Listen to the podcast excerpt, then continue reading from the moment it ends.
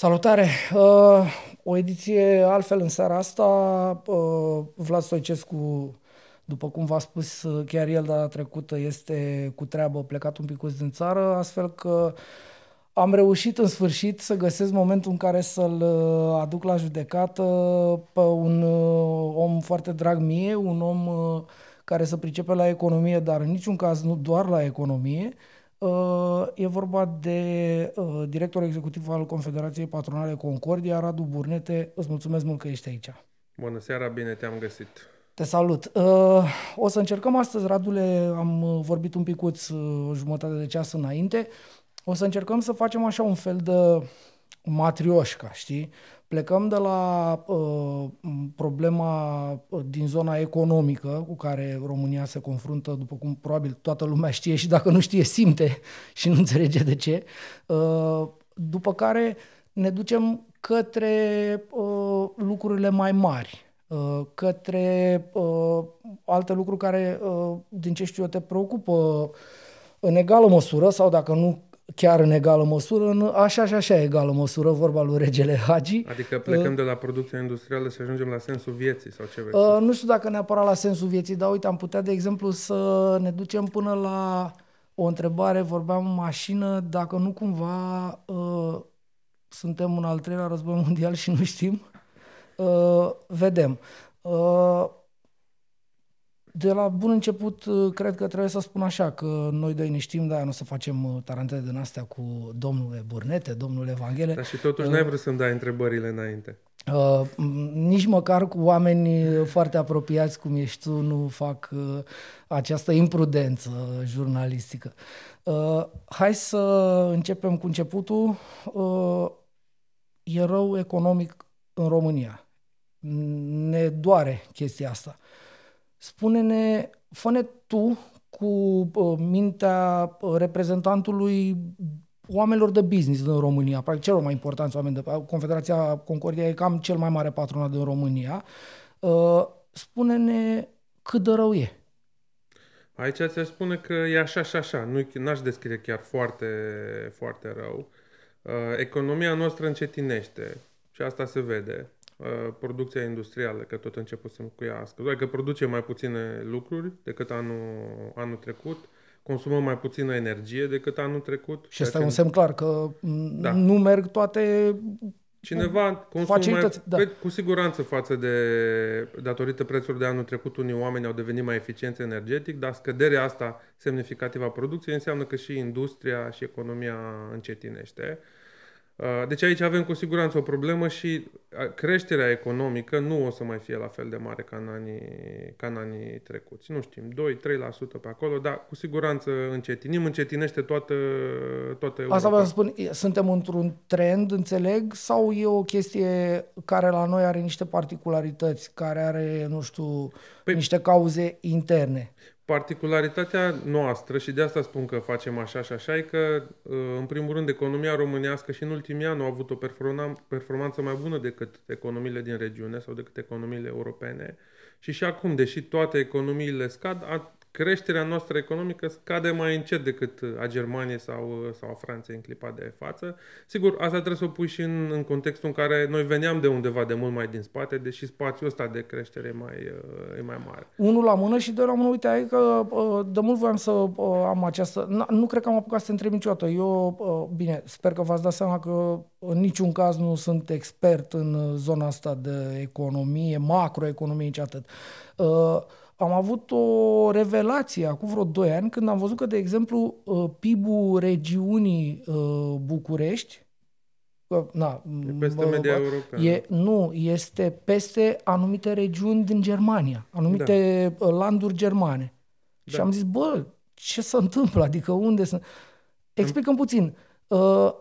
E doar ecartul ăsta, adică noi suntem atât de mult în spate încât venim pur și simplu dintr-un soi de inerție către economiile civilizate și bune și sănătoase, sau e altceva? Explică-mi puțin. Aici la ce te referi tu la București, anume că PIB-ul pe capita este mai mare decât în multe alte zone ale Europei, asta nu mai are legătură cu ecartul. E un ecart pe care l-am închis și l-am depășit. Adică Bucureștiul, dacă te uiți la bogăția pe cap de locuitor, și o să spun imediat că mediile ascund multe probleme, dar pe medie Bucureștiul mai bogat și decât multe alte orașe mari din Europa sau decât multe alte zone din Europa de vest. Dar aici sunt câteva paranteze pe care le-aș face. 1. Avem o oarecare, să spun, deformare statistică, pentru că noi măsurăm în general, companiile au sediu în București, sediu social, cum îl numim noi, dar ele desfășoară activități în toată țara. Și aici cred că statistica noastră nu e perfectă și multe dintre aceste venituri parcă sunt înregistrate statistic la București, dar ele sunt de fapt și în altă parte. 2. Există și o discuție. Ține de povestea cu sediu social, nu? Da. Cum are? Deci, okay. Nu știu, dacă un mare supermarket are sediu social în București, dar are 50 de magazine, în general pare că toate veniturile realizate de el sunt în București. Dar și dând la o parte toate lucrurile astea, în continuare Bucureștiul e mai bogat decât media europeană. Cu a doua paranteză că există niște discrepanțe mai mari decât în alte orașe europene. Adică avem oameni foarte, foarte bogați, dar avem și oameni care sunt foarte, foarte săraci, dar pe medie suntem bine. Bun. Tu spui că nu stăm atât de rău, dar pe de altă parte orice om sănătos care aprinde televizorul de jumătate de an, cel puțin în România, aude o discuție din asta interminabilă despre criză, despre nevoia de bani a statului. Ce se întâmplă? Acolo e problema de fapt? Hai să mai spun ceva înainte să trecem la problema asta a statului. De ce spun că nu stăm atât de rău? Dacă te uiți, în ultimul deceniu, în ultimii 12-13 ani, România a avut cea mai mare creștere economică din Europa. După Irlanda, dar să zicem că Irlanda e un caz special. Da, deci, acolo sunt ancorele Big Tech. Da. Deci, din punctul ăsta de vedere, noi am avut o performanță extraordinară. Acum, întrebarea rămâne, această creștere economică, unul, la câți oameni a ajuns? Ce am făcut cu ea? Adică am folosit această bogăție ca ea să se răsfrângă în toată țara, și aici cred că vin mai degrabă problemele pe care noi le reclamăm ca cetățeni. Păi pot să-ți răspund eu, dacă mă întrebai. Deși nu mă întrebai, dar uite, dar dracu, o să răspund eu. Dacă mă întrebi, eu cred că s-a dus în buzunarele unor bugetari foarte speciali. Ok, ajungem și la ăștia, dar ca să ajungem la ce mă întrebai mai devreme. Deci am avut cea mai mare creștere economică, da, după Irlanda, dar iată că avem cel mai mare deficit bugetar din Uniunea Europeană. E un paradox, nu? Adică în perioada în care ți-o mergi cel mai bine, n-ai pus nimic deoparte și ai spart totul. Ai reușit să acumulezi cele mai mari datorii și criza despre care am tot vorbit noi lunile astea și s-a discutat foarte mult, e mai degrabă o criză bugetară decât o criză economică în clipa de față. Noi, de fapt, ce ni s-a întâmplat, nu e că prin iulie așa, guvernul ne-a anunțat că, știți ce, nu ne ajung banii să închidem anul. Că ne-am făcut un plan la începutul anului, am făcut un buget, dar în iulie am realizat că, de fapt, suntem cu 20, 30, 40 de miliarde în minus. Hai să facem o paranteză, probabil mai lungă, și o să te întreb foarte abrupt. Există un administrator mai prost decât administratorii companiei, dacă pot zic așa, statul român? Adică... senzația mea, inclusiv eu încerc să, adică te cunosc suficient cât să mă duc sub cuvintele tale pline de diplomație și să înțeleg că practic tocmai ne-ai spus că oamenii ăștia care gestionează acest buget, unul la mână și-au făcut niște calcule absolut imbecile și doi la mână nu că nu s-au ținut de ele, și-au bătut joc efectiv de aceste, mai ales că aici e accentul ăsta pe care ai pus tu pe iulie, adică în luna 7, în 12, da? Da? Exact. Deci asta înseamnă aproape rea credință. Cred că nici nu mai poate fi vorba de, nu știu, dom'le, n-am fost, nu suntem capabili. Eu cred că e mai mult de atât, efectiv. Adică nu poți să greșești atât de rău. Cu siguranță sunt niște probleme de aritmetică care mai degrabă par intenționate decât altceva. Există și administratori mai proști în mediul privat, doar că dau faliment în 2-3 ani de zile și nu mai auzi de ei, ori statele nu dau faliment și lucrurile se rezolvă altfel.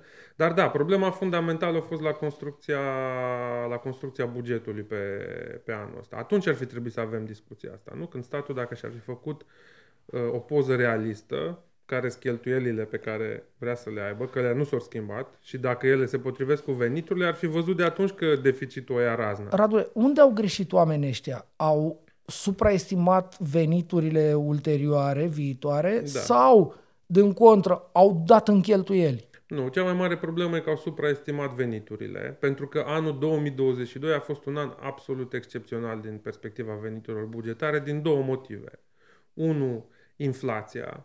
Da? Atunci când ai inflație, primul ei efect, pentru că toate prețurile cresc și cresc încasările din TVA și așa mai departe și puterea de cumpărare nu scade încă, că nu vezi nimeni, da, ea umflă foarte tare veniturile statului. Prin TVA. Da, dacă te uiți anul trecut, ANAF-ul și spunea că, doamne, nu mai sunt probleme cu colectarea la TVA, că e la 100%, peste orice medie, dar ea era din cauza inflației, nu din alte motive. Deci ăsta e primul lucru. Și al doilea e că statul a avut niște venituri excepționale din energie. Pentru că la energie, iarăși, TVA foarte mare, sunt accize foarte multe, companiile energetice au plătit impozite uriașe, foarte mari, uriașe. Iar atunci când au construit bugetul pe 2022, au presupus pur și simplu că lucrurile rămân la fel, ba din contră, că vor fi mai bune decât în 2022. Deși toată lumea le-a spus, unu, inflația în scădere, BNR-ul face efortul să scadă și ne dorim să scadă. Da. Adică, normal. Asta era clar că va merge în jos. Și la fel, am făcut destul de multe lucruri să ne asigurăm că nu vom mai avea aceeași criză energetică. Da? Deci toată lumea se aștepta ca veniturile de energie să scadă.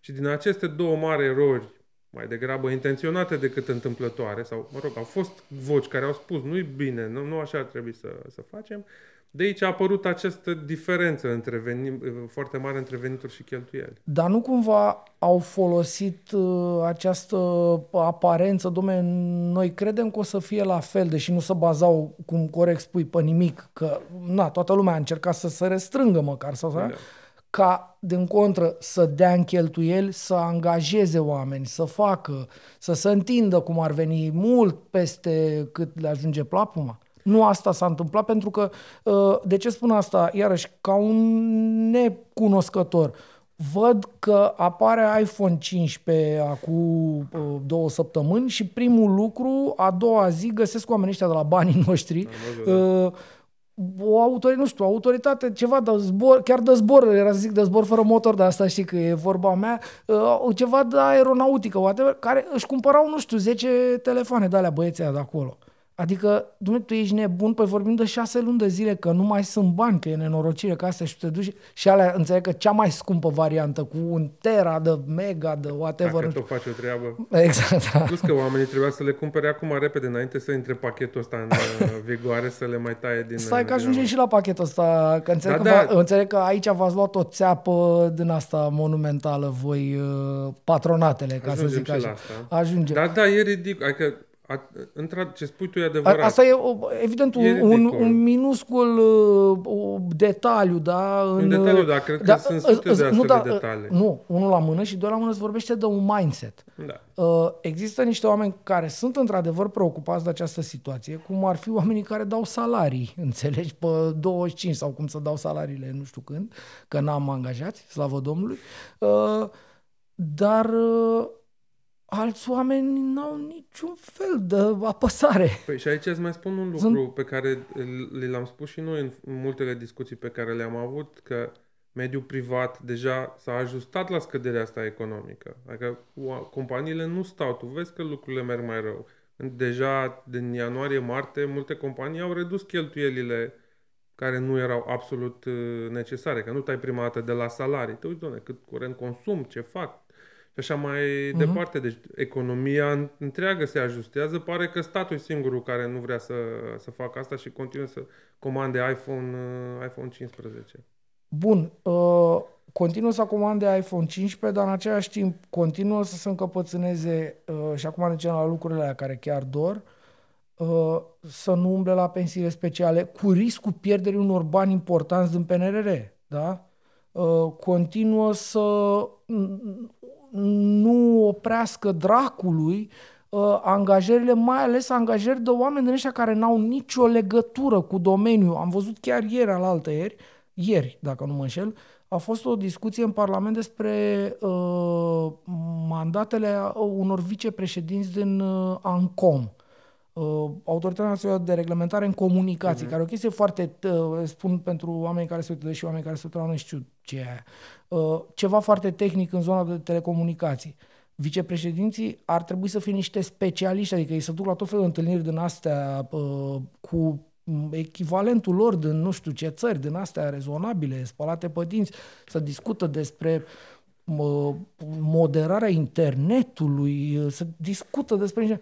Și noi trimitem pe unul care înțeleg că a făcut Biotera și singura lui legătură cu telecomunicație care telefon mobil, eventual iPhone 15 de ăsta, luat de la vechiul job, știi, că acum a fost trimis acolo.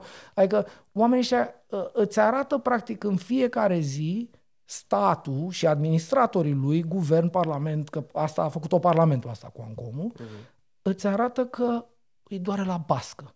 Pe românește, înțelegi? Și e foarte frustrant că, na, cum spui tu, oamenii ăștia au zis, bă, stai puțin, nu mai angajez, nu mă mai întind, poate nu mai dau niște măriri, poate ajung să trebuiască să gestioneze niște nemulțumiri ale unor oameni cheie, poate, în compania mea, dar n-am cum, bă, că uite ce se întâmplă, ne cresc aia, ne fac aia. Și Păi asta e, de exemplu, prima diferență pe care o simți atunci când știi că există o linie roșie și un faliment. Versus atunci când știi că, ok, îmi iau iPhone 15 și ce dacă rămâne instituția mea fără bani? Dar te pune într-un mindset diferit, fix cum spui tu.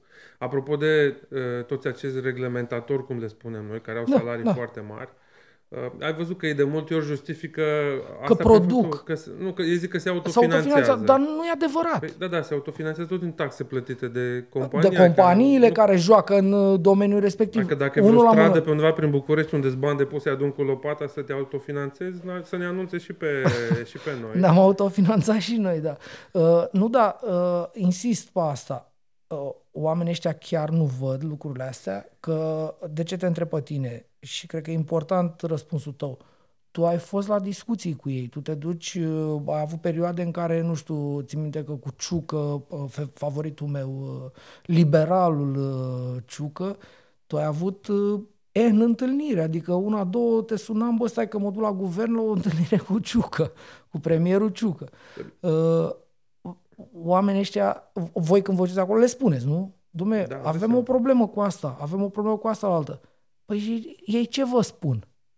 Uite-te în sus, uite-te, adică ce fac, cum îți fac? Ți întorc ziarul ca la Albania? Nu ți întorc ziarul și nu mă vedeam doar cu domnul Ciucă, că cu asta mă ocup toată ziua în funcție de cine e la guvern cu persoanele respective discutăm.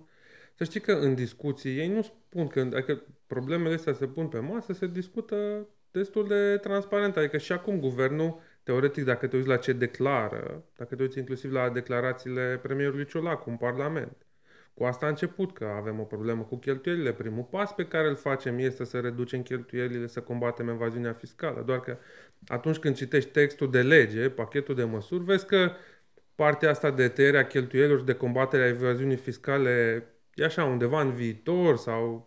Vom vedea cum vom face, desfințăm niște sute de mii de posturi care nu chiar existau, că e foarte greu să cuantifici. Nu, care nu existau. Hai să fim, o să ajungem la asta acum imediat. Deci asta, deși declarativ e prima cu care începem, în fapt, nu o văd, nu e foarte convingătoare, pe când partea asta de creștere a taxării, imediată, avem Excel-uri, știm exact cât, și asta e o ciudățenie.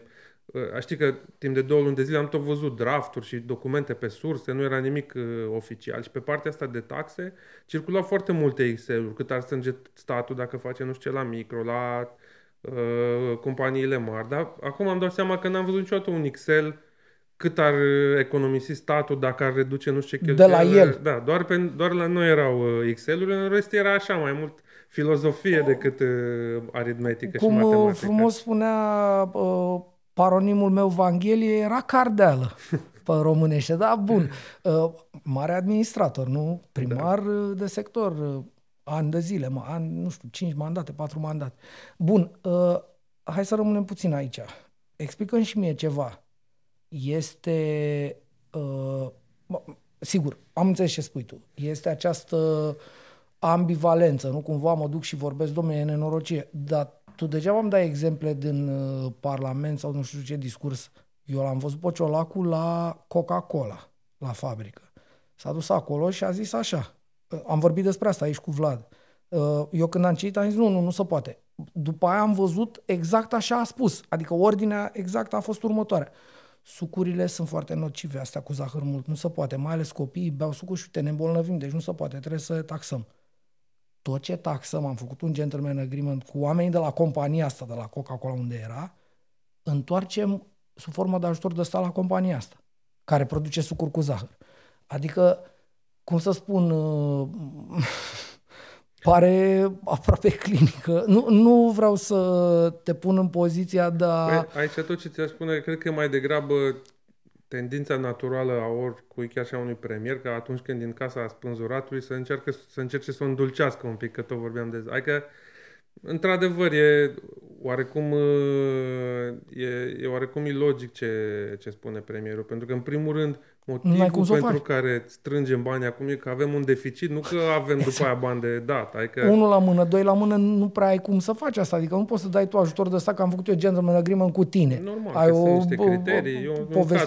Un cadru european chiar. Adică nu putem să ne jucăm cu asta. Dar hai să nu-i fac un proces rău de intenție premierului, să mă gândesc că ce vrea el să spună este că din toate aceste taxe și impozite, o parte se va reîntoarce la industrie sub formă de ajutoare de stat. Păi bun, și atunci de ce vorbești despre nevoia de a le taxa ca să eventual să le crești prețul astfel încât să devină prohibitive măcar pentru un palier de oameni, inclusiv tineri, care să îmbolnăvesc că le beau? Că ăsta e argumentul, nu?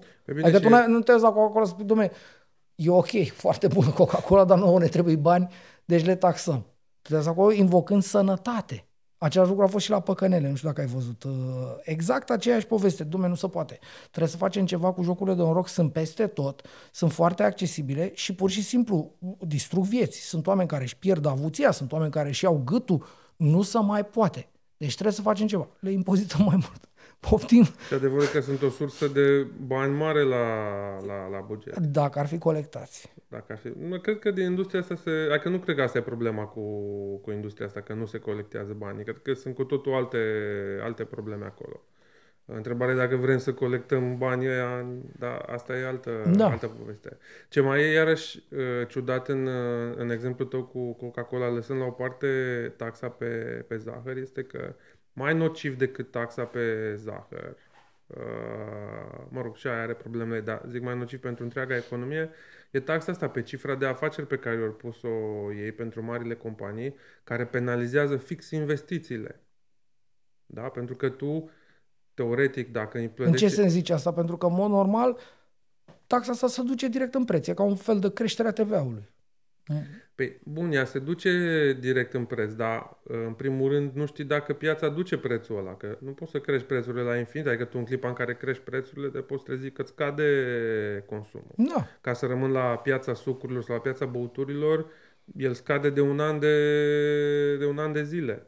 Deci eu mă îndoiesc că Coca-Cola sau companii din industria asta vor putea așa să crească prețurile. Deci taxa asta pe cifra de afaceri, ea în principiu, eu fiind o taxă pe fumărit, cum îmi place mie să spun, pe exist, deci te taxăm, are de multe ori efectul să restrângă activitatea companiei, mai ales când există foarte multe companii care nu fac marjele alea de profit la care tot visează sau ne spun politicienii că ar fi aceste marje extraordinare și pleacă bani din țară cu camioanele. Ok, există companii care fac profituri foarte, foarte mari și pentru acele companii taxa asta nu va fi o problemă. Dar pentru companiile care nu au marge de profit foarte mari. Și aici lumea confunde niște lucruri. Tu poți să ai un profit net în bani imens, 1 miliard, 2 miliarde, 10 miliarde, dar marja aia, cât e profitul aputat la cifra de afaceri, să fie mic, pentru că ăsta e modelul în retail, de exemplu. Ai cifre de zeci de miliarde. Pentru că vinzi foarte mult, dar cu o margine foarte mică. Adausul pe care îl pui tu e mic și atunci ai stupit să-i spui acele companii că trebuie să aibă marja de 5%. Eu ca consumator nu mi-aș dori, sincer, ca supermarketul să aibă marjele pe care și le doresc politicienii. Mi-ai spus mai devreme o chestie și eu am luat foc de la prima frază din povestea ta. Mi-a zis că atunci când a apărut problema asta mare, asta bugetară, v-au chemat la guvern și v-au spus, dom'le, uite, avem această mare problemă, ce vom face este să împărțim povara, cum ar veni, costul, jumate statul, noi, și jumate voi. Și eu acolo am luat foc. Și am zis, păi stai numai puțin, de ce să plătesc eu chiar și jumate din tâmpenia ta? Pentru că am stabilit de la începutul discuției astea că unul la mână au calculat greșit și doi la mână nu se opresc. Adică, bun, eu mai există ok, am calculat greșit. Păi da, mă opresc. Da. Adică oprește-te, nu? Pe... Tu nu faci nimic. Încă, astăzi, când vorbim, ai dat pachetul ăsta care, sigur, este contestat de USR la Curtea Constituțională. Curtea Constituțională nu se grăbește. Normal. Nici eu nu m-aș grăbi. Înțelegi? Așa.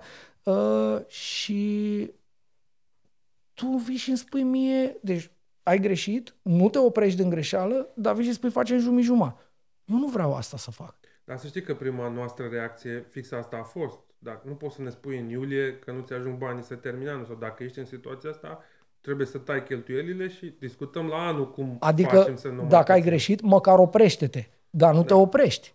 Și după aia, partea a doua, la care în locul tău probabil, nu știu, răsturnam masa aia la guvern acolo, chiar dacă sunt mese din alea mari șmechere, oamenii au venit la finalul procesului, nu?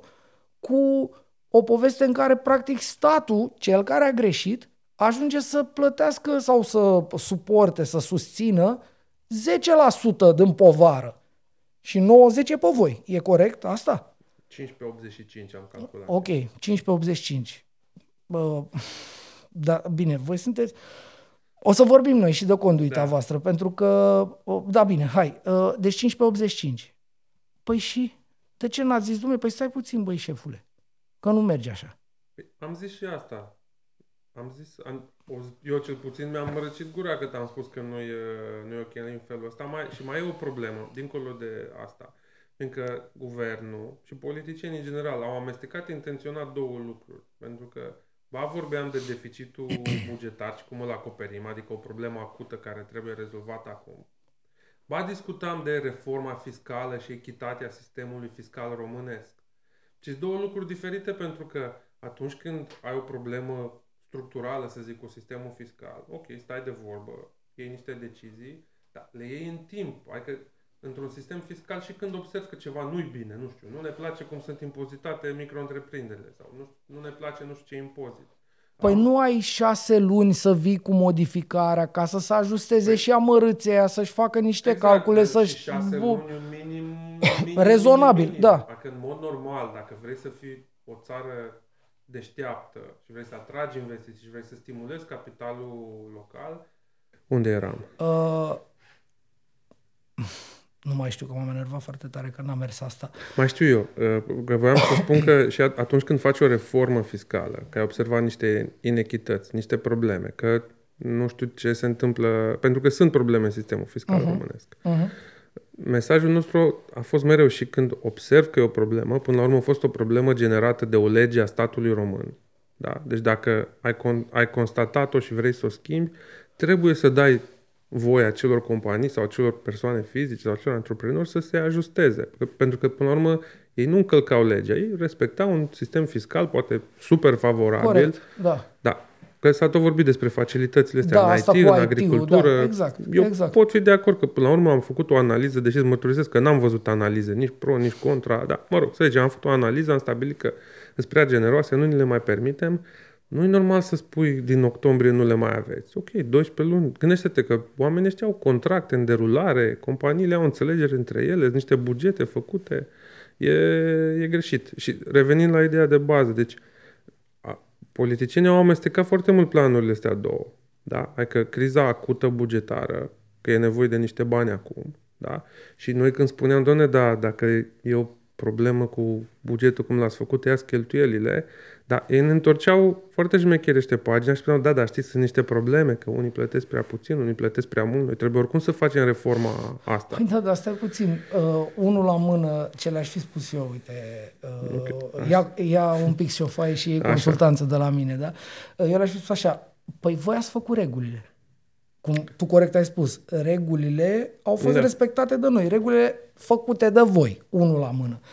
Doi la mână, ce l-aș mai fi spus este altceva. Primul lucru pe care l-ați făcut a fost să modificați acea prevedere legală care vă obligă să nu schimbați regulile în cursul jocului, și anume obligația de a aștepta 6 luni cu orice modificare de cod fiscal în zona de taxe, corect? Bine, asta cred că e și adică prevederea asta mi-e pare, ce-au făcut cu chestia asta mi se pare foarte periculos. Și am vorbit sincer prea puțin despre asta, inclusiv în spațiu public.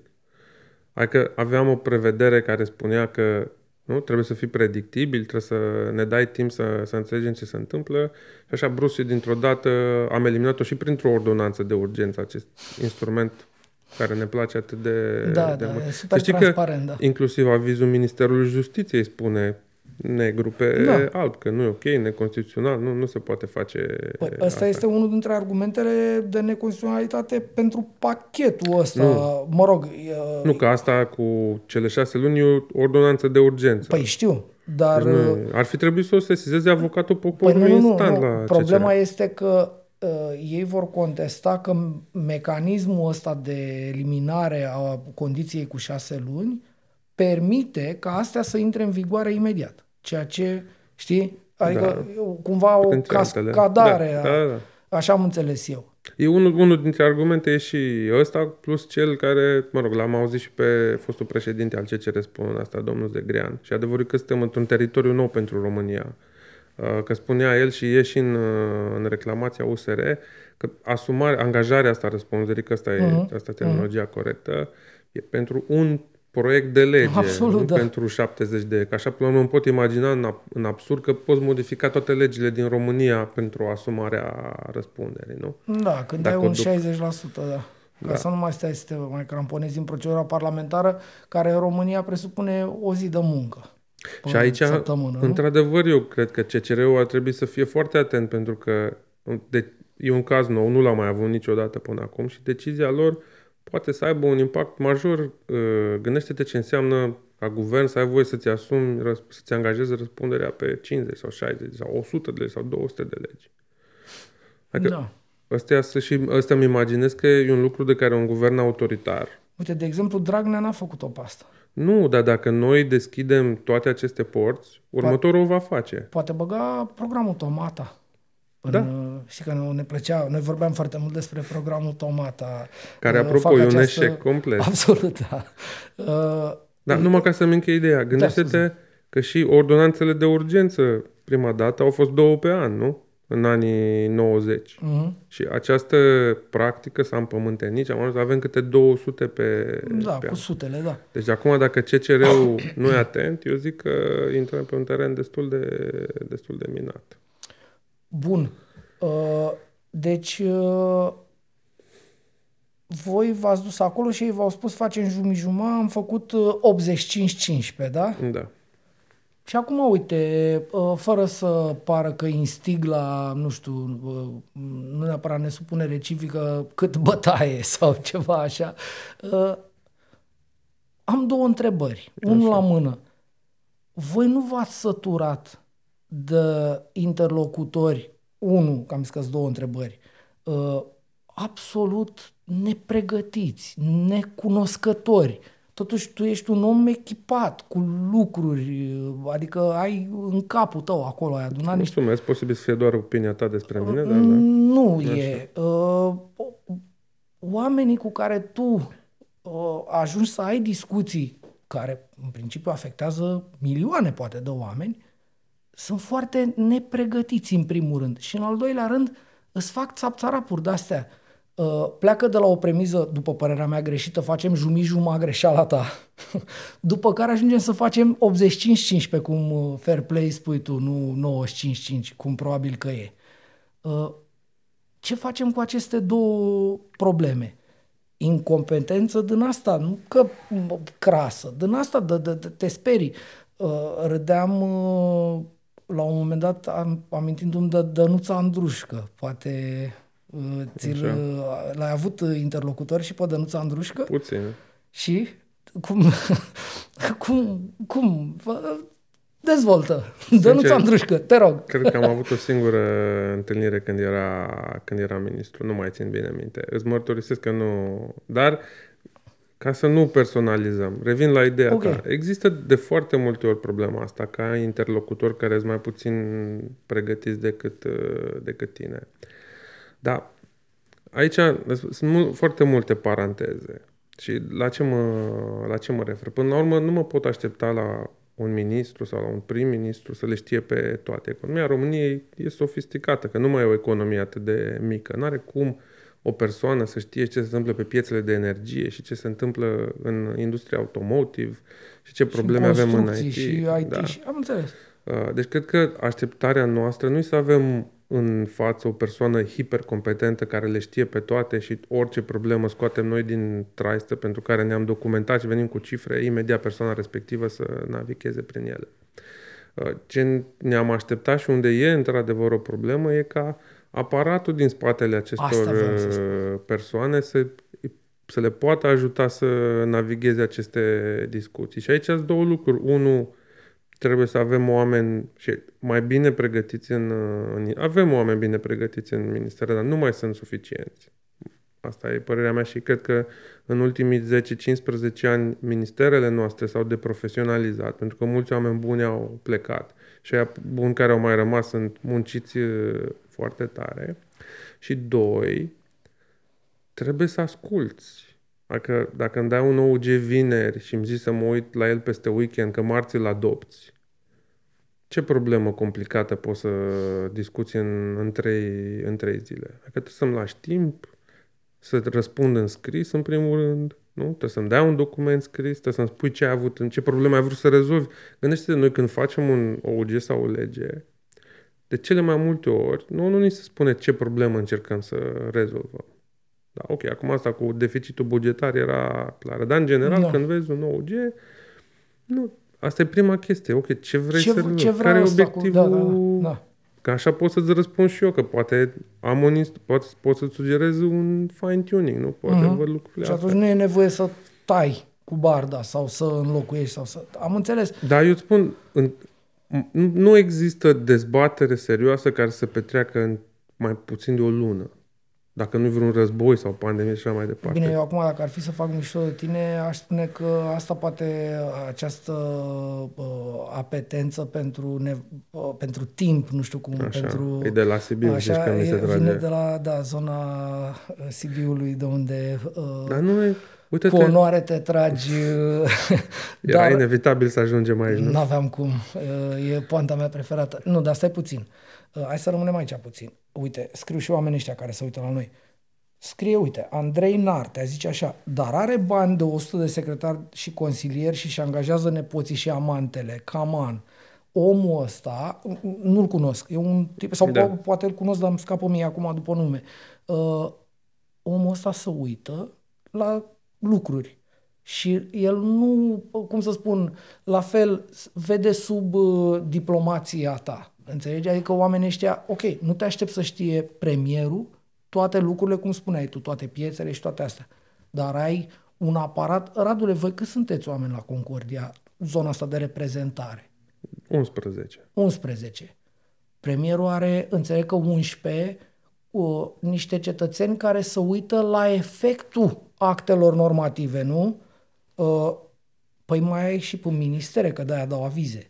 Mai ai și în SGG, mai ai și aia de prognoză, mai ai și în Parlament. Păi voi sunteți 11 la 1011, poate dacă ei... Ok, hai să spun că mai avem și oameni în companii care ne ajută, ok, da, suntem mai mulți când începem să lucrăm la ceva, dar problema în ministere, așa cum o văd eu, nu e că sunt prea puțini cei care sunt acolo să-și facă treaba și te încurajează să-și facă treaba. Da. Într-adevăr, dacă te uiți, există foarte multe persoane sau destul de multe persoane în jurul administrației centrale și de multe ori te întrebi, ok, cu ce se ocupă respectiva persoană? Îmi pare că face ceva productiv. Și da, aici ar fi, sau aici văd eu nevoia de a schimba puțin echilibru. Eu înțeleg că trebuie să existe persoane numite politic în guvern, că suntem o democrație, dar trebuie să existe o limită și trebuie într-adevăr să avem mai multe persoane competente în ministerele astea, dar și aici e o discuție lungă și destul de complicată și destul de nepopulară. Pentru că în ciuda ceea ce credem că salariile la buget sunt mari în România și pe medie sunt într-adevăr mai mari decât în mediul privat, există zone, în special în administrația centrală și în special unde ai nevoie de hiperspecializare, unde salariile nu sunt suficiente. Sau dacă sunt mari la, cum zic, în aparență, nu pot concura cu piețele respective, cum e Ancomul ăsta, unde, na, dacă îți trebuie un IT șmecher ajunge să fie 10.000 în mod constant, de euro pe lună vorbesc. Da.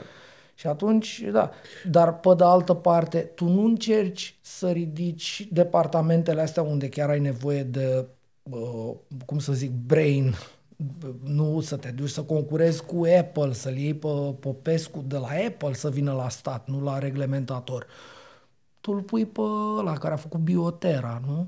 Că așa înțeleg, unul de la PSD, care a fost întrebat ceva de câmpul electromagnetic, nu știu că n-am făcut fizică niciodată, practic. Se vede. Da, știu. Trebuia să-mi dai, primesc. Omul ăla a zis ceva de genul, dom'le, nu vreau să intru în polemică. Păi bă, nene, tu te duci undeva tehnic, omul ăla te întreabă de câmpul electromagnetic. Tu te duci la câmp, eu nu mă duc la niciun câmp electromagnetic. Deci pot să nu știu. Dar tu urmează să iei 9.000 de euro pe lună ca vicepreședinte acolo și te întreabă de câmp. Și tu zici, dom'le, n-aș vrea să intrăm în polemică. Cu câmpul, cu cine? Adică e absolutamente stupid. Da, și sincer, dacă mă uit, de multe ori mă întâlnesc cu oamenii din instituții sau din ministere care chiar fac treabă și chiar muncesc. Și de multe ori mă apucă mila când mă gândesc că în multe dintre instituții e cam așa, o treime din oameni lucrează 12 ore pe zi și trag și țin statul ăsta în spate și în rest pare așa că e o masă amorfă care plutește acolo, mai plimbă niște hârtii, dacă e vreo problemă toată lumea ridică din numeri, toată lumea pasează responsabilitatea. Către eventuală ea, o treime, nu? Da, și rezolvă. O să pierdem până la urmă și pe aia, că pare așa, e un pică din picioare, da. E un martir, trebuie să fii martir să faci asta. Nu, dar uite, mă întorc la ce spuneai tu, domne, nu să pricep, dar ar fi o problemă la aparat. Păi, atunci când a trecut pachetul ăsta, contestat acum la CCR, când a fost adoptat până această asumare a răspunderii, a fost întrebat ministrul finanțelor și a zis, stați domnule puțin să intre în vigoare, să vedem și noi ce presupune, ce înseamnă, câți bani aduce. Că eu, acum iarăși, n-am nicio legătură cu economia, dar eu mă gândesc, bă, unde mă duc eu? Mă duc 3 zile la mare, vara. Cam ce urmează să fac? Adică eu, pentru mine, îmi fac un calculaș acolo, cum mă dă, da. Înțelegi? Nu se poate așa ceva.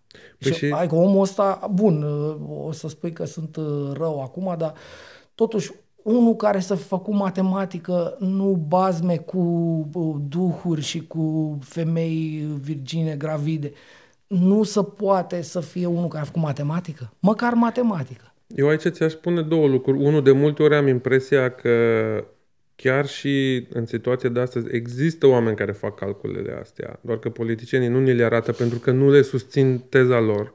Da? A, deci omul ăla știa, dar a zis, stați dumne un pic să vedem când intră în vigoare, să vedem ce presupune și ce... Eu îți mărturisesc că am văzut de multe ori documente produse de aparatul tehnic al Ministerului de Finanțe, care sunt foarte bune și care mie mi-au demonstrat că ei au capacitatea de a face analize repede și realiste. Inclusiv pe măsurile astea, le-am văzut pe surse, că nu au apărut nicăieri, documente interne ale Ministerului de Finanțe în care eu văd că există un interlocutor care înțelege despre ce vorbim și spune, asta e bine, asta nu e bine.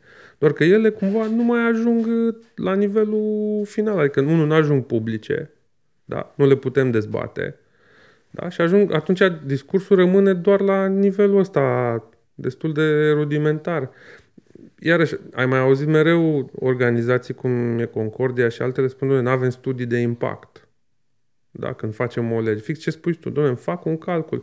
Aia nu înseamnă că calculul ăla trebuie să fie perfect. Am înțeles. Dar omului nu-i se cerea la virgulă ce presupune în luna noiembrie intrarea în vigoare a acelui pachet și la ce bani ne uităm la sfârșitul lunii respective.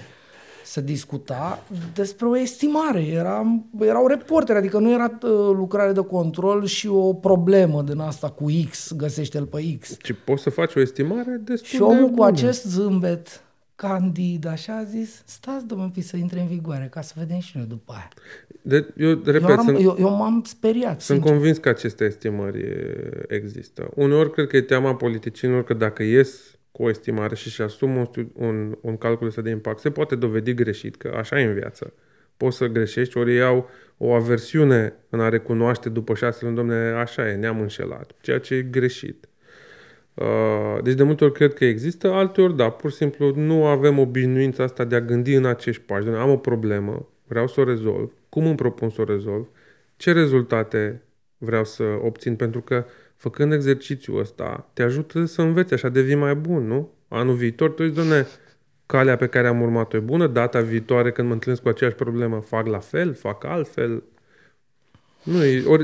Și asta într-adevăr, dacă te uiți la administrația noastră, ea nu pare angrenat într-un proces de învățare. Noi parcă tot timpul inventăm apa rece, că caldă, e o problemă cu apa caldă. Păi nu, că acolo e cu energie, cu asta și ne-am dat peste cap. Dar, bun, Radule, dar hai să fim serioși. Voi totuși când o să veniți și o să spuneți poate mai apăsat lucrurile, sigur, nu pe sufletul meu, că eu ți-am spus, aș răsurna masa. Adică eu apreciez diplomația și mi se pare o condiție sine qua non ca să te duci să te așezi la masă cu premierul. E ok asta. Am făcut și un interviu cu premierul României când era Orban, de exemplu, și nu m-am dus acolo să îmi pun poalele în cap. Dar la un moment dat m-am enervat, de exemplu, pentru că vorbeam despre această finanțare, mecanismul ăsta ticolos de finanțare a presei atunci în pandemie. Și, cum să spun, omul o ținea așa, era, zice că dai play într-una, era ca ăsta, știi, cu greierași.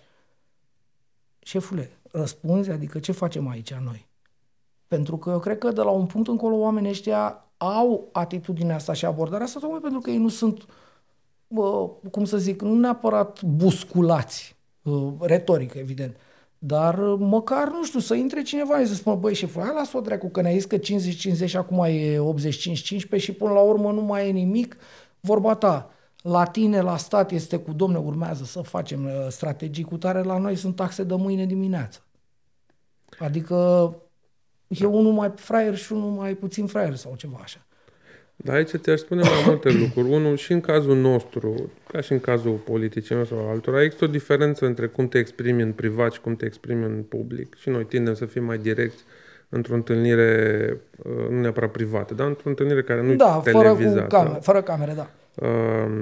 Doi, pentru o organizație mare cum e Concordia, ci dacă am vrea să fim mult mai direcți, o să vezi că și noi avem 10.000 de companii, suntem foarte diversi, unii cred ca tine că ar trebui să fim mult mai direct, să mergem peste ei între ghilimele, no. Alții sunt mult mai echilibrați, spun, doamne, nu, haide să fim mai diplomați, haide să nu știu ce. Și atunci, inevitabil, când ai o organizație de mare, tonul ți-l reglezi cumva la mijloc sau poate din punctul tău de vedere mai spre cumințenie. Văd asta de foarte multe ori. Când o luăm într-o direcție, după care vocile tind așa să modereze. Eu aș zice că dintre majoritatea organizațiilor pe care le văd, suntem printre cei mai vocali, așa cum înțelegem noi să fim vocali. Mă întreabă, de exemplu, de multe ori lumea, dar de ce nu facem noi o grevă fiscală? De ce mai plătim taxele? Dar răspunsul multora din comunitatea noastră va fi, bun, dar noi suntem cetățeni cinstiți, noi ne plătim taxele, noi respectăm legea. Dacă legea e proastă, încercăm să o schimbăm, dar nu putem să corectăm o prostie făcând noi înșine o prostie, să nu mai respectăm legea. Pot accepta sau e valid și felul ăsta de a gândi. Gândește-te că sunt companii mari în România care, dacă nu și-ar plăti taxele o lună, n-ar mai veni salariile pentru mulți bugetari. Eu înțeleg ce spui tu, dar sincer cred că de la un punct încolo e nevoie de asta, pentru că, uite, și acum cumva încerc să ridic nu știu, ne depărtăm așa. Mergem spre sensul vieții. Nu chiar, că nu cred că o să ajungem acolo, că uite ne-am întins deja suficient. Eu cred că trăim niște vremuri foarte fluide, ca să vorbesc tot așa, foarte diplomatic. Eu cred că e rău tare ce se întâmplă pe lângă noi. Și uite, cu 2-3 ore înainte să pornim astea pe aici, astea care nu merg, după cum probabil vede toată lumea, mă aștept să cadă ceva pe noi sau astea, dar vom rezista. Așa. Astăzi Israelul a atacat aeroportul în Damasc. Am văzut și eu un pic titlurile. Da, adică mi se pare că ne ducem într-o zonă din asta de risc foarte mare și într-o zonă de turbulențe. Contează foarte tare, din ce înțeleg eu așa la bunul simț, contează cine conduce. Contează reflexe, contează niște lucruri de genul ăsta. Și parcă nu m-aș considera așa relaxat avându-i pe oamenii ăștia la manșă. Păi și cu cât ai un mediu mai complex, nu? Mai plin de neprevăzut, cu atât e mai important să-ți meargă mintea. Că, nu ca persoană, ca administrație, ca societate, să-ți folosești cele mai bune resurse ca să poți să navighezi o chestie de genul ăsta. Îți împărtășesc temerea că traversăm o perioadă complicată. Mă cunoști de mulți ani și cred că de vreo câțiva ani tot zic că următorul deceniu va fi rău de tot. Pare așa că, cum să zic, am avut multe probleme nerezolvate din secolul 20 și nu mai au răbdare să stea nerezolvate. Și acum izbucnesc toate în jurul nostru. Da, povestea asta din Orientul Mijlociu, mă rog, eu am înțeles câte ceva acum 10 ani când am fost acolo și prima concluzie de bun simț este că nimeni n-are dreptate. Sau cel puțin de la un punct încolo nimeni n-are dreptate. Toate lucrurile trebuie reduse aproape la nivel de individ, ca să înțelegi despre ce e vorba acolo, din păcate. Deci, tu ai fost chiar în Gaza, nu? Nu, n-am fost în Gaza. Am fost la intrarea în Gaza, dincolo de gardul Gaza-Israel, înspre Israel, există o fâșie de 1 km, 1,5 km și după aia sunt primele așezări. Dar asta era înainte să facă gardul ăsta hiperlăudat pe care l-au dărâmat palestinieni? Sau nu era? Nu are nicio legătură. Nu, e un gard, pur și simplu. Că m-am uitat cu binoclu de la 1 km și ceva. Okay. E un gard, în unele porțiuni e zid. Pentru că sunt niște clădiri înalte în Gaza, chiar acolo aproape. Și atunci au făcut un zid, uneori de 5 metri, înțeleg, nu am fost acolo. Dar am fost într-o zonă de gard și am fost într-una din casele în care ieșea un tunel. Înțelegi? Adică chiar am văzut toate lucrurile astea acolo. Dar am fost mult în Cisjordania, am fost în tabăra de refugiați de la Nablus, de exemplu. Am văzut panouri din astea cu martirii, așa numiți martiri. Ce vrei să vorbim, vrei să spun eu ție despre asta? Bine, spun 2 minute. Povestea e așa, nimic din ce s-a întâmplat de-a lungul acestor, 70, 75, 80 de ani de existența statului Israel împotriva palestinienilor nu justifică ce a făcut Hamas acum. Asta este o barbarie fără pereche, nu poate exista. E un exces foarte mare să spui că este o consecință a modului în care s-a desfășurat ani și ani și ani de zile ocupația, pentru că, mai ales în Gaza, ocupația a încetat practic în 2005-2006, a fost o retragere în valuri, când s-a făcut acest gard și nu s-a mai mai ies cu tunelul, mai ies cu bărcuțe și vin prin Egipt, Iordania, în fine.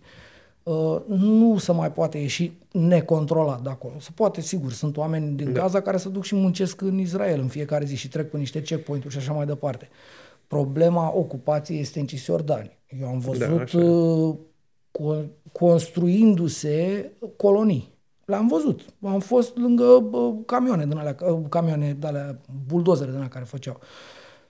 Povestea inclusiv din perspectivă pur legală, pe hârtie, arată foarte rău pentru oameni. Adică acolo există o formă de ocupație care, cum să spun, Harari a scris astăzi un text în Washington Post în care spune: există o greșeală foarte mare în modul în care Israel și-a manifestat ocupația, în special în Cisjordania, pentru că, repet, în Gaza nu mai e nicio ocupație.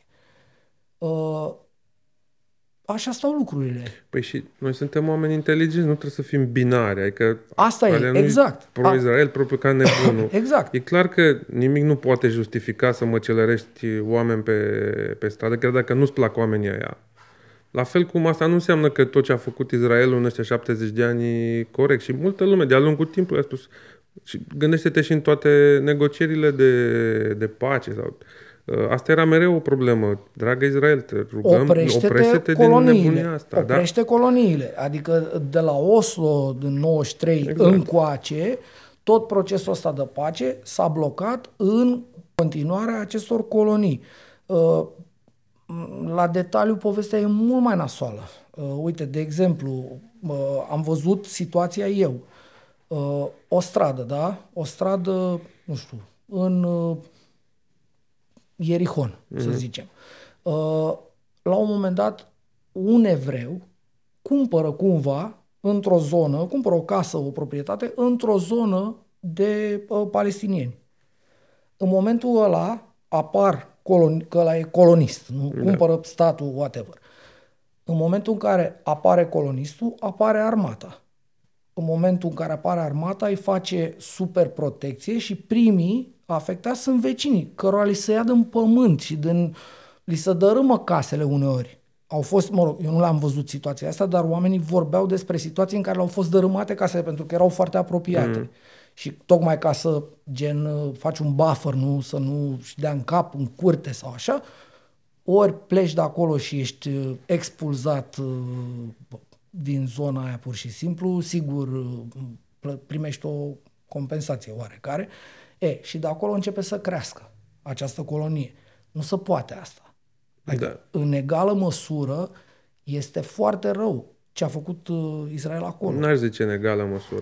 Nu în egală măsură ca animalele astea care omoară, nu, dar, cum să spun, de-a lungul anilor, acolo a fost o formă de presiune foarte mare. Așa am început spunând, nu poate fi considerată o consecință a...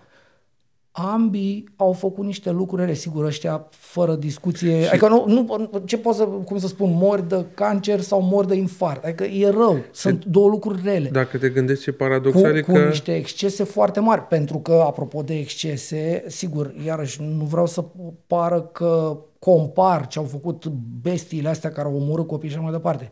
Există și o extremă dreapta israeliană foarte rea. Pe aia vreau să spun că ce paradoxal e că Israelul, fiind o democrație și e o democrație, a ajuns să fie împinsă în direcția asta radicală, până la urmă, de o minoritate. Că dacă faci un sondaj printre israelieni, am putut vedea de-a lungul timpului că nu sprijineau tipul ăsta de radicalism. Absolut. Dar, pentru că au ajuns în situația asta în care 15% din nebuni să dicteze genul ăsta de politică extremist, uite unde putem ajunge. Dar uite, eu pot să spun altceva. Apropo de palestinieni. Deci, palestinieni sunt două feluri de palestinieni foarte mare. Cisjordania și Gaza. Așa au fost și împărțite cumva. Cisjordania a fost câștigată de Fatah, care sunt moderații lui Abu Muzen, cum îi spune numele arab lui ăsta, lui zi, ajutăm. Te-aș ajuta, dacă mi-ai transmis mie lapsusul tău. Da. În fine, o să ne... Abu Mazen, îi se spune numele arab al lui urmașul lui Yasser Arafat, da? Iar în Gaza, urmarea unor alegeri fake, ceva de genul ăsta, au fost aduși, cumva, au ajuns la putere acești Hamas, care ei înșiși își torturează oamenii care nu sunt neapărat atât de extremiști și atât de imbecili ca ei în Gaza. Deci Gaza este o poveste și Cisjordania e altă poveste.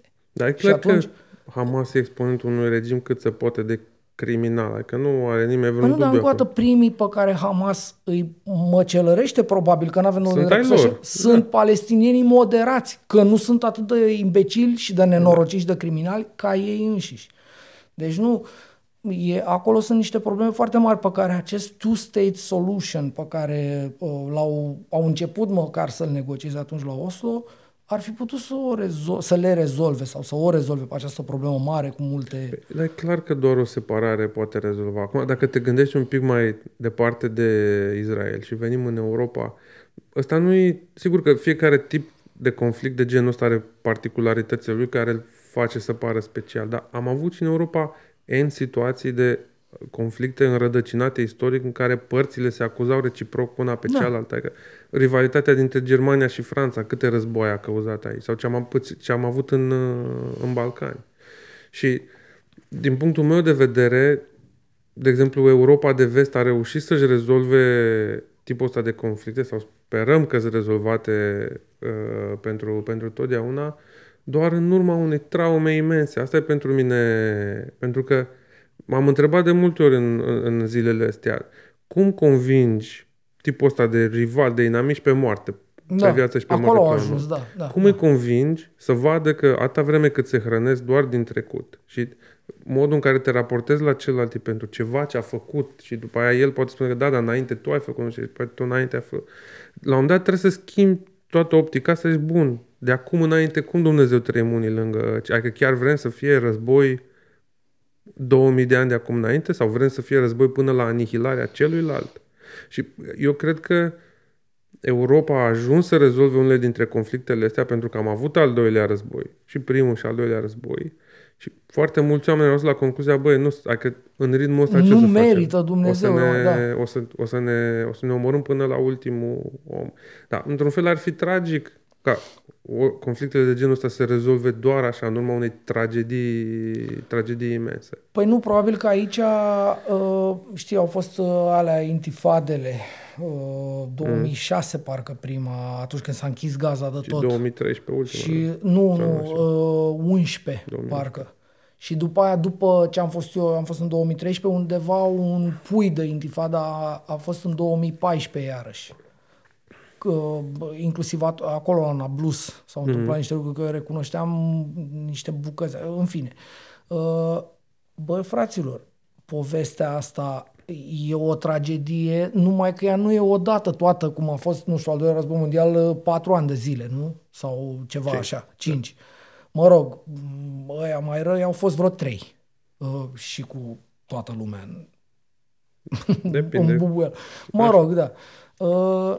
Da, aici este o problemă la fel de mare, numai că este din mai multe și întinsă pe mai mult timp, știi? Dar eu cred că e acolo.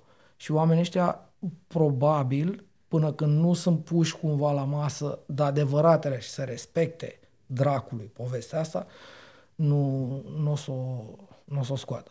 Plus că, acum Gaza e închisă, ea lui Hamas, acolo nu se mai fac alegeri, s-a terminat povestea, adică Putin, apropo de...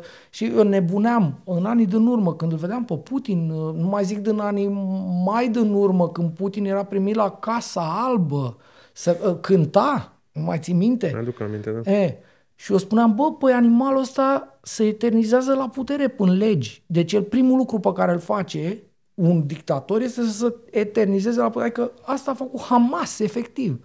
Da? Bine, și apropo de Putin, aici noi cred că în Europa de Est am fost mult mai realiști în ceea ce îl privește. Eu mi-aduc aminte când eram student în Viena sau în Washington, aveam multe discuții cu colegii apropo de Rusia și așa mai departe și mereu nu neapărat că mă acuzau, dar îmi reproșau că, Doamne, tu ești anti-rus, ai clar acolo ceva, că dacă tu îi urăști pe ăștia, nu-i privești într-un fel. Eu mereu explicându-le că, din punctul meu de vedere, așa cum arată Rusia lui Putin, mai devreme sau mai târziu, se va transforma într-un monstru. Și mereu mi se spunea, Doamne, înțelegem acolo la voi în Est, aveți o problemă cu rușii, orice s-ar întâmpla, try to move on. Păi da, trebuia să zici pe aia cu davai ceas, davai paltoși, în fine, da. Bun, acum cu parantezele astea foarte lungi despre, adică așa, lecție despre palestinieni de la Vanghele, hai să depășim puțin. Radule, adică avem, tu, ai stat la masă cu oameni, uite, Ciucă, interlocutorul tău constant în ultima perioadă și favoritul meu dintre premieri, că e foarte aproape de necuvântător și mie îmi place că de-abia vorbești așa.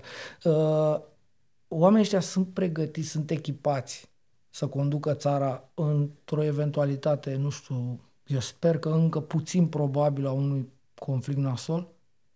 Adică avem ce ne trebuie. Mi-e foarte greu să-ți răspund la întrebarea asta. Adică mă întreb... Și să știi că nu încerc să fiu diplomat acum, dar spun un lucru. Gândește-te cum îl priveam pe Zelenski înainte de război. Nu știai cum să-l iei, părea așa a bit of a buffoon, nu? Mm-hmm. Era un actoraș. Da, da. Adică dacă te-aș fi întrebat despre el înainte de război, aș fi zis, bă, ți-l imaginezi pe ăsta că va fi așa ca un soi de Churchill al Ucrainei, al Europei de Est? Probabil că puțin am fi ghicit. Cred că nu vreau să minimizez problema. Sunt de acord cu tine. Și România și întreaga lume democratică mi se pare că are o problemă cu de leadership, da. De leadership. Și asta nici măcar nu e o surpriză. Eu cred că e o tensiune între capitalism și democrație, nu? Pentru că câtă vreme poți să faci mai mulți bani în viața privată, făcând business și așa mai departe, o parte foarte mare a talentelor dintr-o societate tind să se ducă în partea aia și atunci zona asta publică și politică e văduvită în timp de oameni talentați. De creiere, da. Dar îți mai spun ceva care mă face nu neapărat optimist, pentru că presupune să se întâmple ceva rău, dar vremurile rele cred că tind să scoată oamenii buni la suprafață. Adică eu cred că oamenii slabi fug de multe ori când apar vremurile grele. Mă uit și la Netanyahu, că până la urmă uite că face un guvern de unitate națională, că și el în toată nebunia lui, că nu e un personaj pe care să-l simpatizezi. Nu, e un extremist de dreapta. Da. Înțelege cumva că, ok, când lucrurile sunt cu adevărat nasoale, poate nu fi chiar rău. Da, poate are deja reflexul, totuși e un om politic șmecher, care a văzut multe, a înțeles multe, probabil are pe lângă el niște oameni foarte smart. Probabil doar Trump crede că el singur le rezolvă pe toate. Dar ca să nu colesc răspunsul, cred că avem o problemă din punctul ăsta de vedere și nu doar... Da, uite, eu mă gândesc la altceva, Radule. Am văzut zilele astea, apropo că ai zis de Zelenski, și vorbeam despre statul român și leadership în România. Deci noi am avut în zilele trecute această poveste aproape de groază, în care un eveniment în principiu mișto pentru poporul român care a avut această deschidere față de ucraineni, nu? Deci acest eveniment era în primul și în primul pentru poporul român, era un gest de curtoazie al ucrainenilor prin președintele lor către români, nu? Prin cuvântarea lui în Parlament. Chestia asta s-a oprit, mă rog, nu ne spune nimeni că de-aia, dar bănuim că cumva ne-a speriat pe toți Șoșoacă. Este, și mă rog, alți încă 2-3 circardenari, Simion și alte creaturi din astea. Mie mi se pare că ăsta este un nou nivel, un nou lowest, așa, de neputință a statului român. Adică acolo totuși e Parlamentul, ce facem? E o neputință a statului român care vine pe, democrația are niște defecte pe care le cunoaștem și dacă nu le internalizăm și nu încercăm să le anticipăm, ea mereu se va aduce acolo. Vorbeam de extremiștii care țin politica israeliană foarte departe de ceva moderat. E același efect și aici, adică o majoritate covârșitoare, datorită unor, să le spunem nebuni, să le spunem extremiști, să le spui cum vrei tu, adică un grup vocal, dar mic, ajunge să dea direcția împotriva unei majorități masive, dar tăcute. Că asta s-a întâmplat aici. Și e periculos pentru că acum a oprit un discurs. Dar data viitoare ce o să facă? Nu? I-am auzit vorbind iarăși de nu știu ce referendumuri pentru... Deci, și aici... Câtă vreme majoritatea nu reacționează și nu spune nu e ok, nu e în regulă. Și nu doar că trebuie spus, trebuie să iei pași ca să elimini pârghile astea. În exemplu tău cu Parlament, dacă ne temem că o să fie circ în Parlament, pe ce o să facem de ce măsuri, Dumnezeule mare? O să fie mereu circ în Parlament. Dacă vrei să zăbovim un pic la povestea asta, eu nu știam procedură parlamentară la nivelul ce se poate întâmpla dacă, nu știu, e unul tâmpit și face și drege. Dar noi avem texte de lege în vigoare, că tu nu trebuia decât să le aplici pe alea, nici măcar să le aplici într-un soi de nivel de sus al violenței sau, mă rog, măsurilor draconice. Nu, scrie acolo că dacă nu stai în banca ta, te dau afară. Și dacă nu ieși afară, vin băieții. Asta cu chestorii vorbeam noi mai devreme.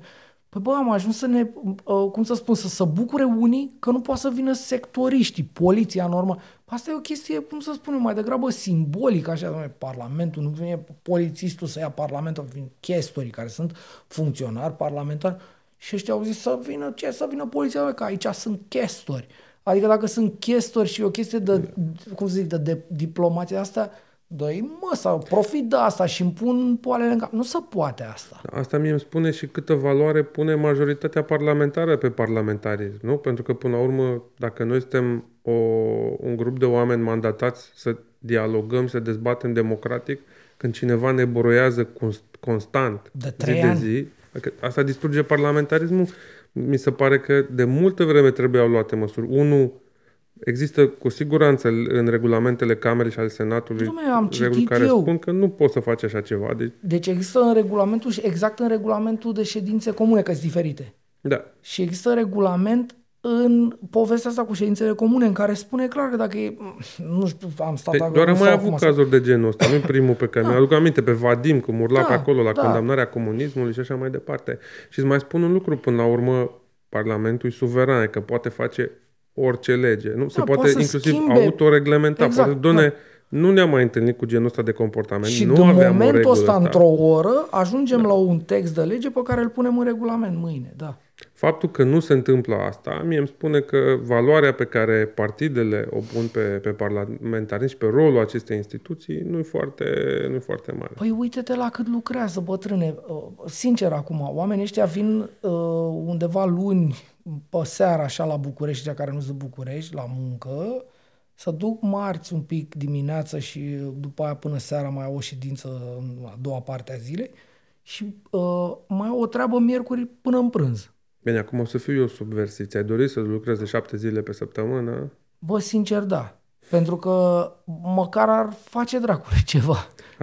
Asta mi-aduce aminte de o discuție în timpul unei campanii, sau după o campanie electorală, să zic că nu mai țin minte cu cine era, dar oricum, partidul cred că câștigase alegerile și aveam o discuție post-alegeri și cumva viitorul premier sau unul dintre liderii partidului ne întreabă, doamne, cu ce vă putem ajuta? Suntem aici să vă ajutăm. Și unul dintre cei cu care eram la masă răspunde, știți ce? Dacă ați putea să nu ne ajutați, să ne lăsați nimic, așa, exact.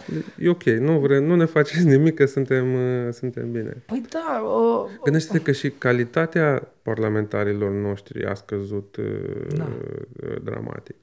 Pentru că... Nu, Șoșoacă e cea mai vizibilă pentru că ăsta e scopul ei, în ticăloșia ei. Eu am spus că, după părerea mea, femeia asta și-a pierdut drepturile omului, cum ar veni, pentru că este de o ticăloșie.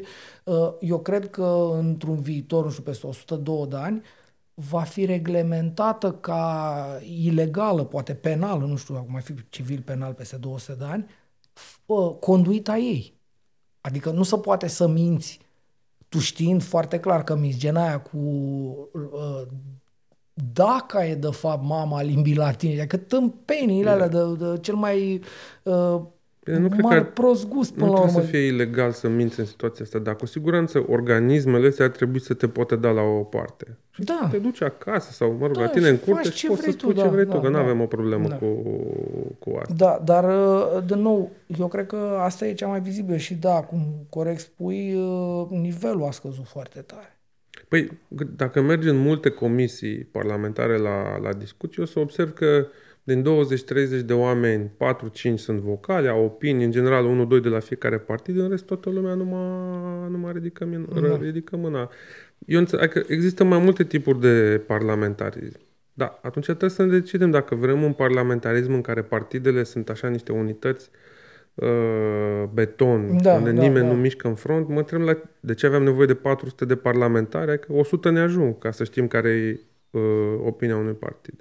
Dacă vrem să avem un parlamentarism mai viu, atunci trebuie să schimbăm niște lucruri și să avem cu adevărat o dezbatere. În clipa de față, foarte rar. Nu pot să zic că nu există dezbatere parlamentare, că există și la multe mergem și noi și există și un schimb de idei. Da, ele se poartă cu probabil 50-60 dintre parlamentarii României. poate 100. Păi bun, bine, și uite, ne scrie acum cineva, zice, domne, mi se pare mie sau ați trecut peste asta cu pensiile speciale? Da, noi cred că am trecut peste asta, trebuia discutată în contextul ăla cu 85-15 odată, în contextul cu PNRR. Adică, bă, tu vii să-mi pui mie tax, păi ia banii aia din PNRR, fă alea de acolo. Adevărul că e aproape de neînțeles. E o grozăvie că nu reușim să desfințăm aceste pensii, să le reașezăm, să le... cum vrei să o numești. Unu, există un covârșitor sprijin democratic pentru asta. Da, deci mi-ai zis că ai văzut niște cevauri, niște... Pe orice sondaje te uiți, 90% dintre români sunt pentru... Păi și probabil aia 10 sunt ăștia cu pensii speciale. Asta, nu pledez pentru o democrație plebiscitară. Uneori publicul vrea lucruri greșite. Absolut. Da. Nu. Aici să zic că nu există... Publicul vrea și pedeapsă cu moartea mâine dacă ar fi... Da. Aici... Bine...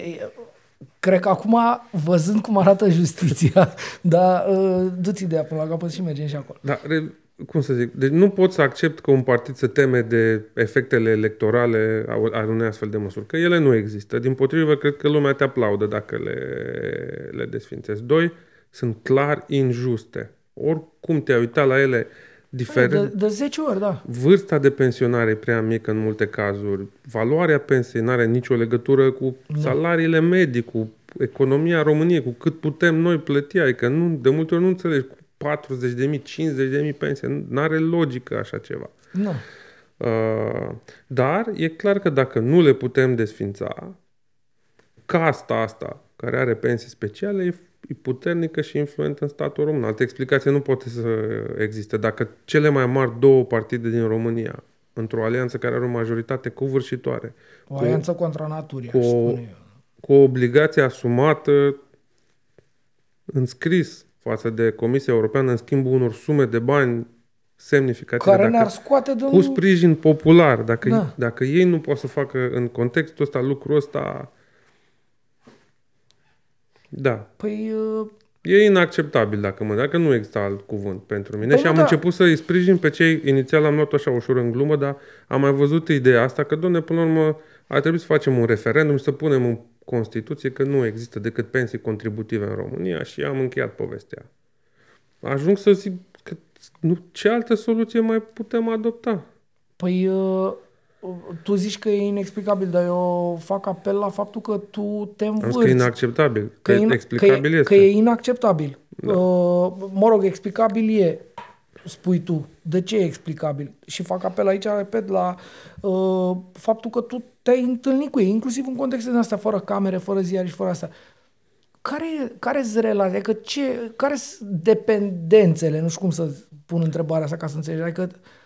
Dar uneori nici nu-i Uite-te că unul dintre motivele pentru care nu reușim să le desfințăm e că invariabilele ajung la Curtea Constituțională. Unde sunt oamenii care au asta. Dacă nu mă înșel, 6 sau 7 dintre judecători au astfel de pensii speciale ca să nu urmează să-și ia ăia care nu sunt încă la pensie specială de judecători de Curtea Constituțională.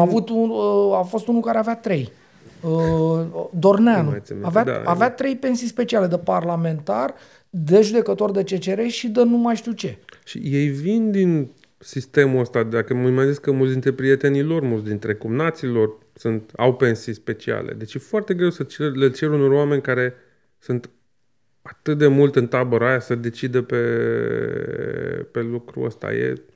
Nu e normal și până la urmă observ că Parlamentul zice că vrea, dă o lege, ajunge la CCR o respinge, iar ne tot jucăm felul. Asta se întâmplă deja de niște ani buni, adică prima discuție despre asta și prima respingere a oricărei tentative de a atinge măcar aia, nu de a le tăia harcea-parcea. Da, îți mai spun un lucru. Are 7-8 ani, 10 ani poate deja. Și ăsta nu e constituționalism. Constituționalismul nu are nicio treabă cu pensia. Sincer, adică din punctul meu de vedere faptul că CCR-ul ne spune că pensiile pot fi nu știu cum sau că anumite taxe pot fi într-un fel sau altul, astea nu sunt lucruri care țin de... Până la urmă statul, ce facem dacă începe un război și nu ne mai ajung banii, noi toți ceilalți o să trăim cu găuri pe noi, dar o să avem pensiile. Punem acolo, o să fie probabil cu cash, că nu mai merg astea, Doamne ferește, și mergem și punem fiecare pe rând. Și asta vine și pentru că vorbim foarte des de inechitatea din sistemul privat, să spunem așa, nu? Că există oameni care sunt bogați, că ar trebui să facem o redistribuție. Și asta e un tip de inechitate care distruge coeziunea socială în România. Adică tu să vezi că oamenii nebunesc, au lucrat 30 de ani, 40 de ani, 50 de ani unii dintre ei, nu? Și care au ajuns la capătul a 45-50 de ani de muncă cu 3-4-500 de euro pensie. Și ca să nu mai spun când pensia asta unui fost torționar sau mai știu eu, câte o chestia asta care îți vine să te urci pe... Sau vreun terchea-berchea, că până la urmă, scuză-mă, au fost o felul de nei ca nimeni, adică nu au fost niște somități de drept constituțional. Nu, mai degrabă, eu așa aș spune. Păi bun, și tu zici că e anapoda, dar... să vede ceva, adică tu ai... Uite, la o discuție de asta nu poți să spui, dom'le, nu mai vrem să mai discutăm cu nimeni până nu terminați cu asta cu pensiile speciale. Păi și nu mai discutăm și ce o să întâmple.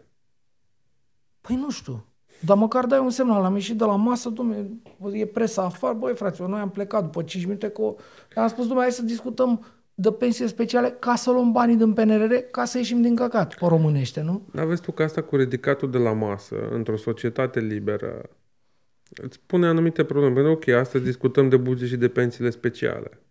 Da. Mâine avem alte probleme, în transporturi, în... Nu? Dacă companiile pe care noi le reprezentăm sau pe care eu le reprezint au mult... Să... A doua zi trebuie să... Adică nu pot să spui, m-am ridicat de la masă, mai vreau să vorbesc cu voi, dar mâine totuși pe partea asta de voi avem niște lucruri, trebuie reglementate, în energie niște probleme. Și asta uneori inevitabil îți temperează tipul de răspuns pe care poți să-l dai, pentru că recunoști că, de fapt, noi avem de discutat cu politicienii și cu guvernul 100 de lucruri, din care 30 probabil nu ne convin, 10 ne scot din sărite, da.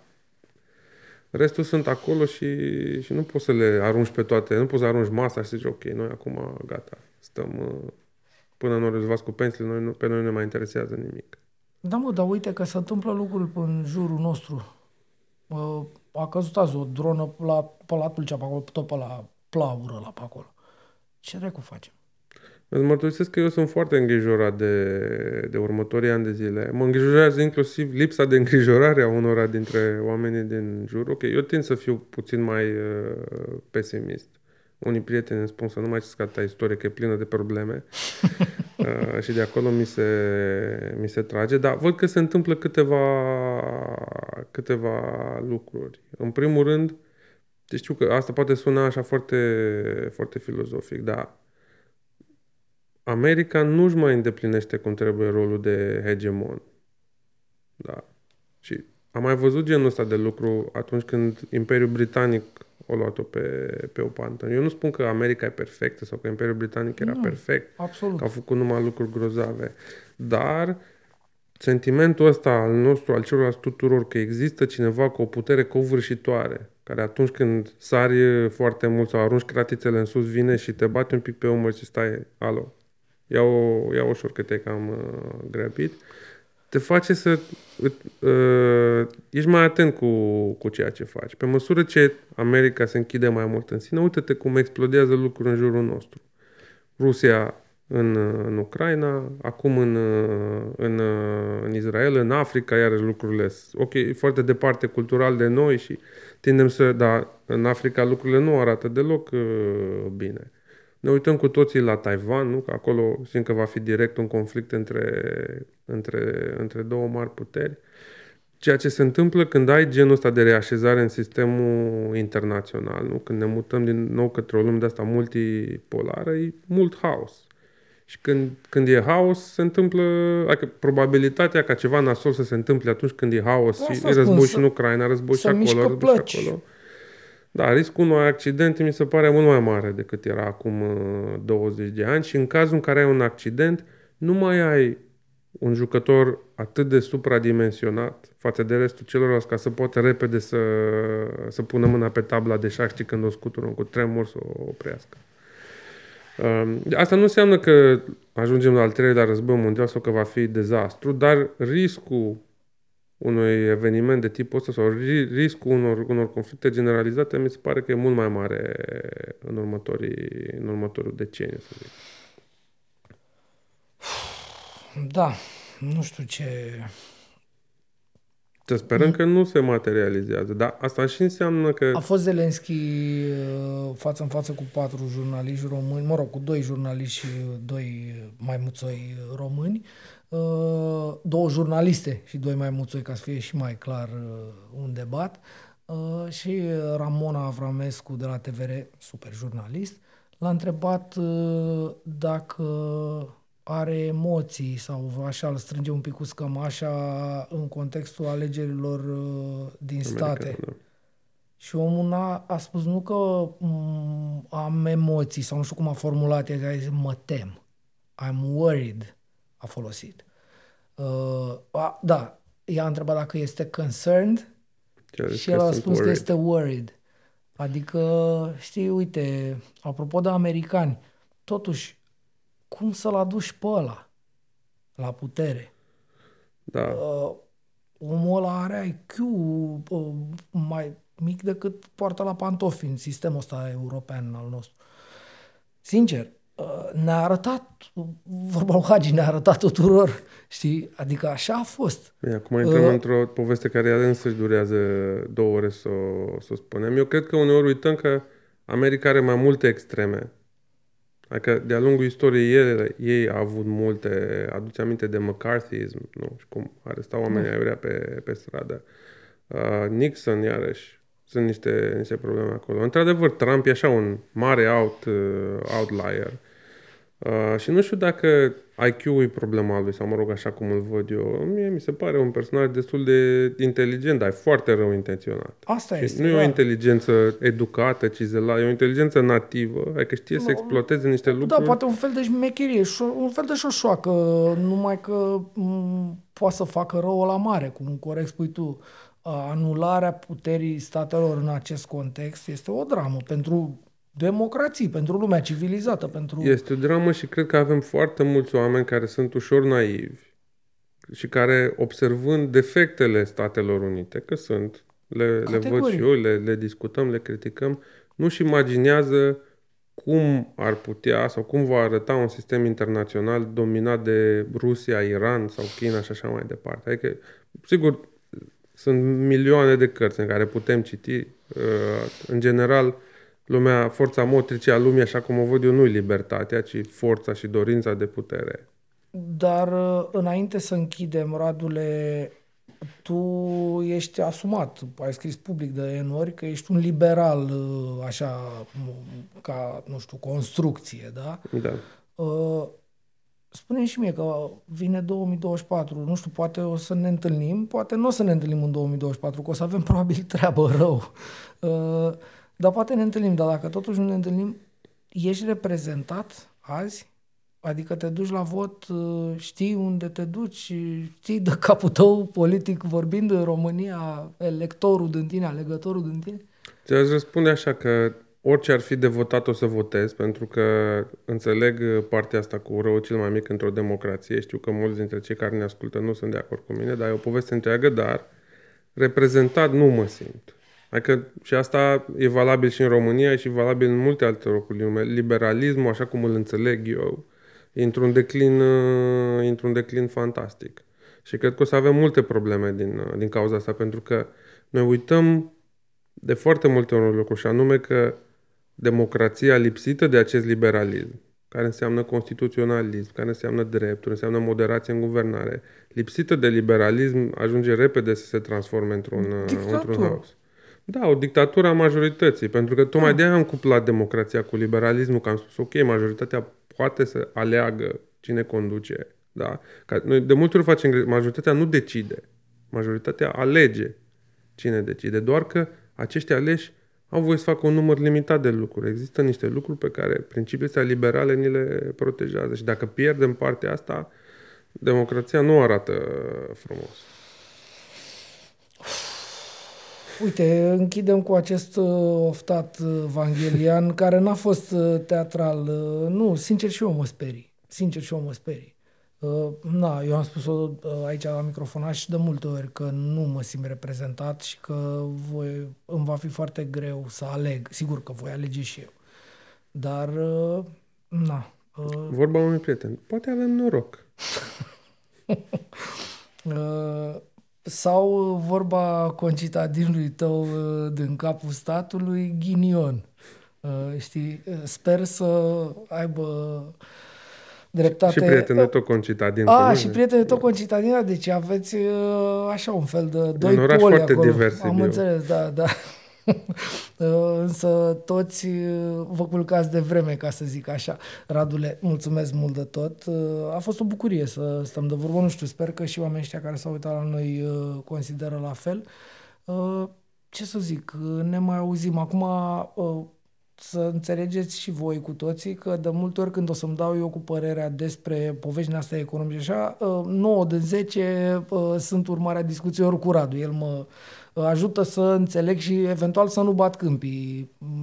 Probabil că îi mai bat, că nu sunt neapărat pe domeniu, dar măcar am bunul simț să te sun. Te mai trage cineva de mânică. Și mie mi-a făcut plăcere să stăm de vorbă. Mulțumesc. Data viitoare mi-aduc microfonul meu. Ca nu e cazul. A fost o problemă din mixer, pur și simplu, pentru că nu umblăm la el. E ținut acolo. Pur și simplu s-a întâmplat ceva. O să rezolv. Îmi pare rău pentru toate problemele astea tehnice, dar până la urmă a fost foarte bine. A fost rezonabil. Mă bucur că am venit. Mulțumesc, mă, Radule. Mulțumesc. Și, evident, dacă mai avem momente de nevoie în zona asta... Ne auzim la următorul pachet de măsuri fiscale. În 3-4 luni, estimez eu. În 3-4 luni? Ne mai dau una? Vedem. Abia acum oftez, lasă. Mulțumesc, oameni buni. Eu nu știu să o spun pe aia pe care o zice Vlad. Dacă vă place ce facem noi aici, asta fiind o ediție specială în general, sunt cu Vlad Stoicescu, după cum știți... Puteți să ne sprijiniți pe Patreon. După cum ați văzut că nu merge nimic, se vede că n-avem Patreon, nu avem investitori cum ar veni. Am înțeles bătaia la Patreon. Nu, stai liniștit. Din ce știu, tu ești Patreon la noi? Parcă ești, nu? Să știi că sunt mai multe... să fie lumină, cred. Am mai multe locuri în presă unde donez bani lunar, nu le mai știu pe toate, pe doresc că unde de multe vreme. Aș zice că măcar unul de la noi din familie, că... Ne împărțim cheltuielile astea, așa. E Patreon aici. Gest frumos. Mulțumim, Radule, mersi. Seară frumoasă. Cele bune, noroc.